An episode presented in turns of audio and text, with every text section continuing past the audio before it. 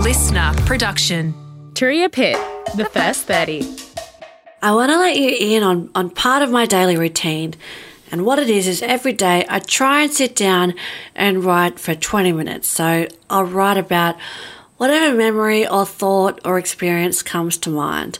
The aim of the game is to try and wriggle as deep into the detail as possible. And I try to get really specific. And this exercise, it's made me more observant and it, I think it's training me to become a collector of good moments. And so I call these good moments happy tokens.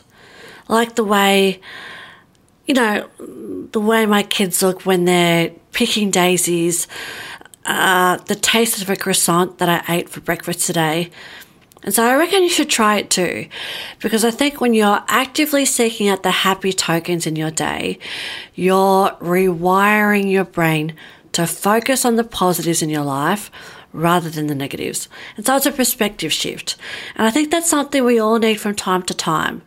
So your task for the day is to find a happy token.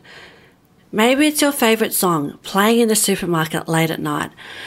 Maybe it was getting a whole seat to yourself on the train.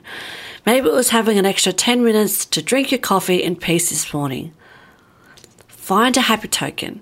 Feel better about your day, and since our lives are made up of days, it makes sense to make each day a good one. Consistency will unlock your goals. Hit follow now and never miss an episode of the first 30. It's 30 days. You can do this. If you're a mum who wants to learn to run, check out my running program, Run with Turia. We've helped thousands of women get moving, and we would love for you to join the community. Finally, goals are easier to reach when we've got a little bit of help. So share the first 30 with a friend, discuss your 2023 goals, get some accountability. It really helps. I'll see you next time.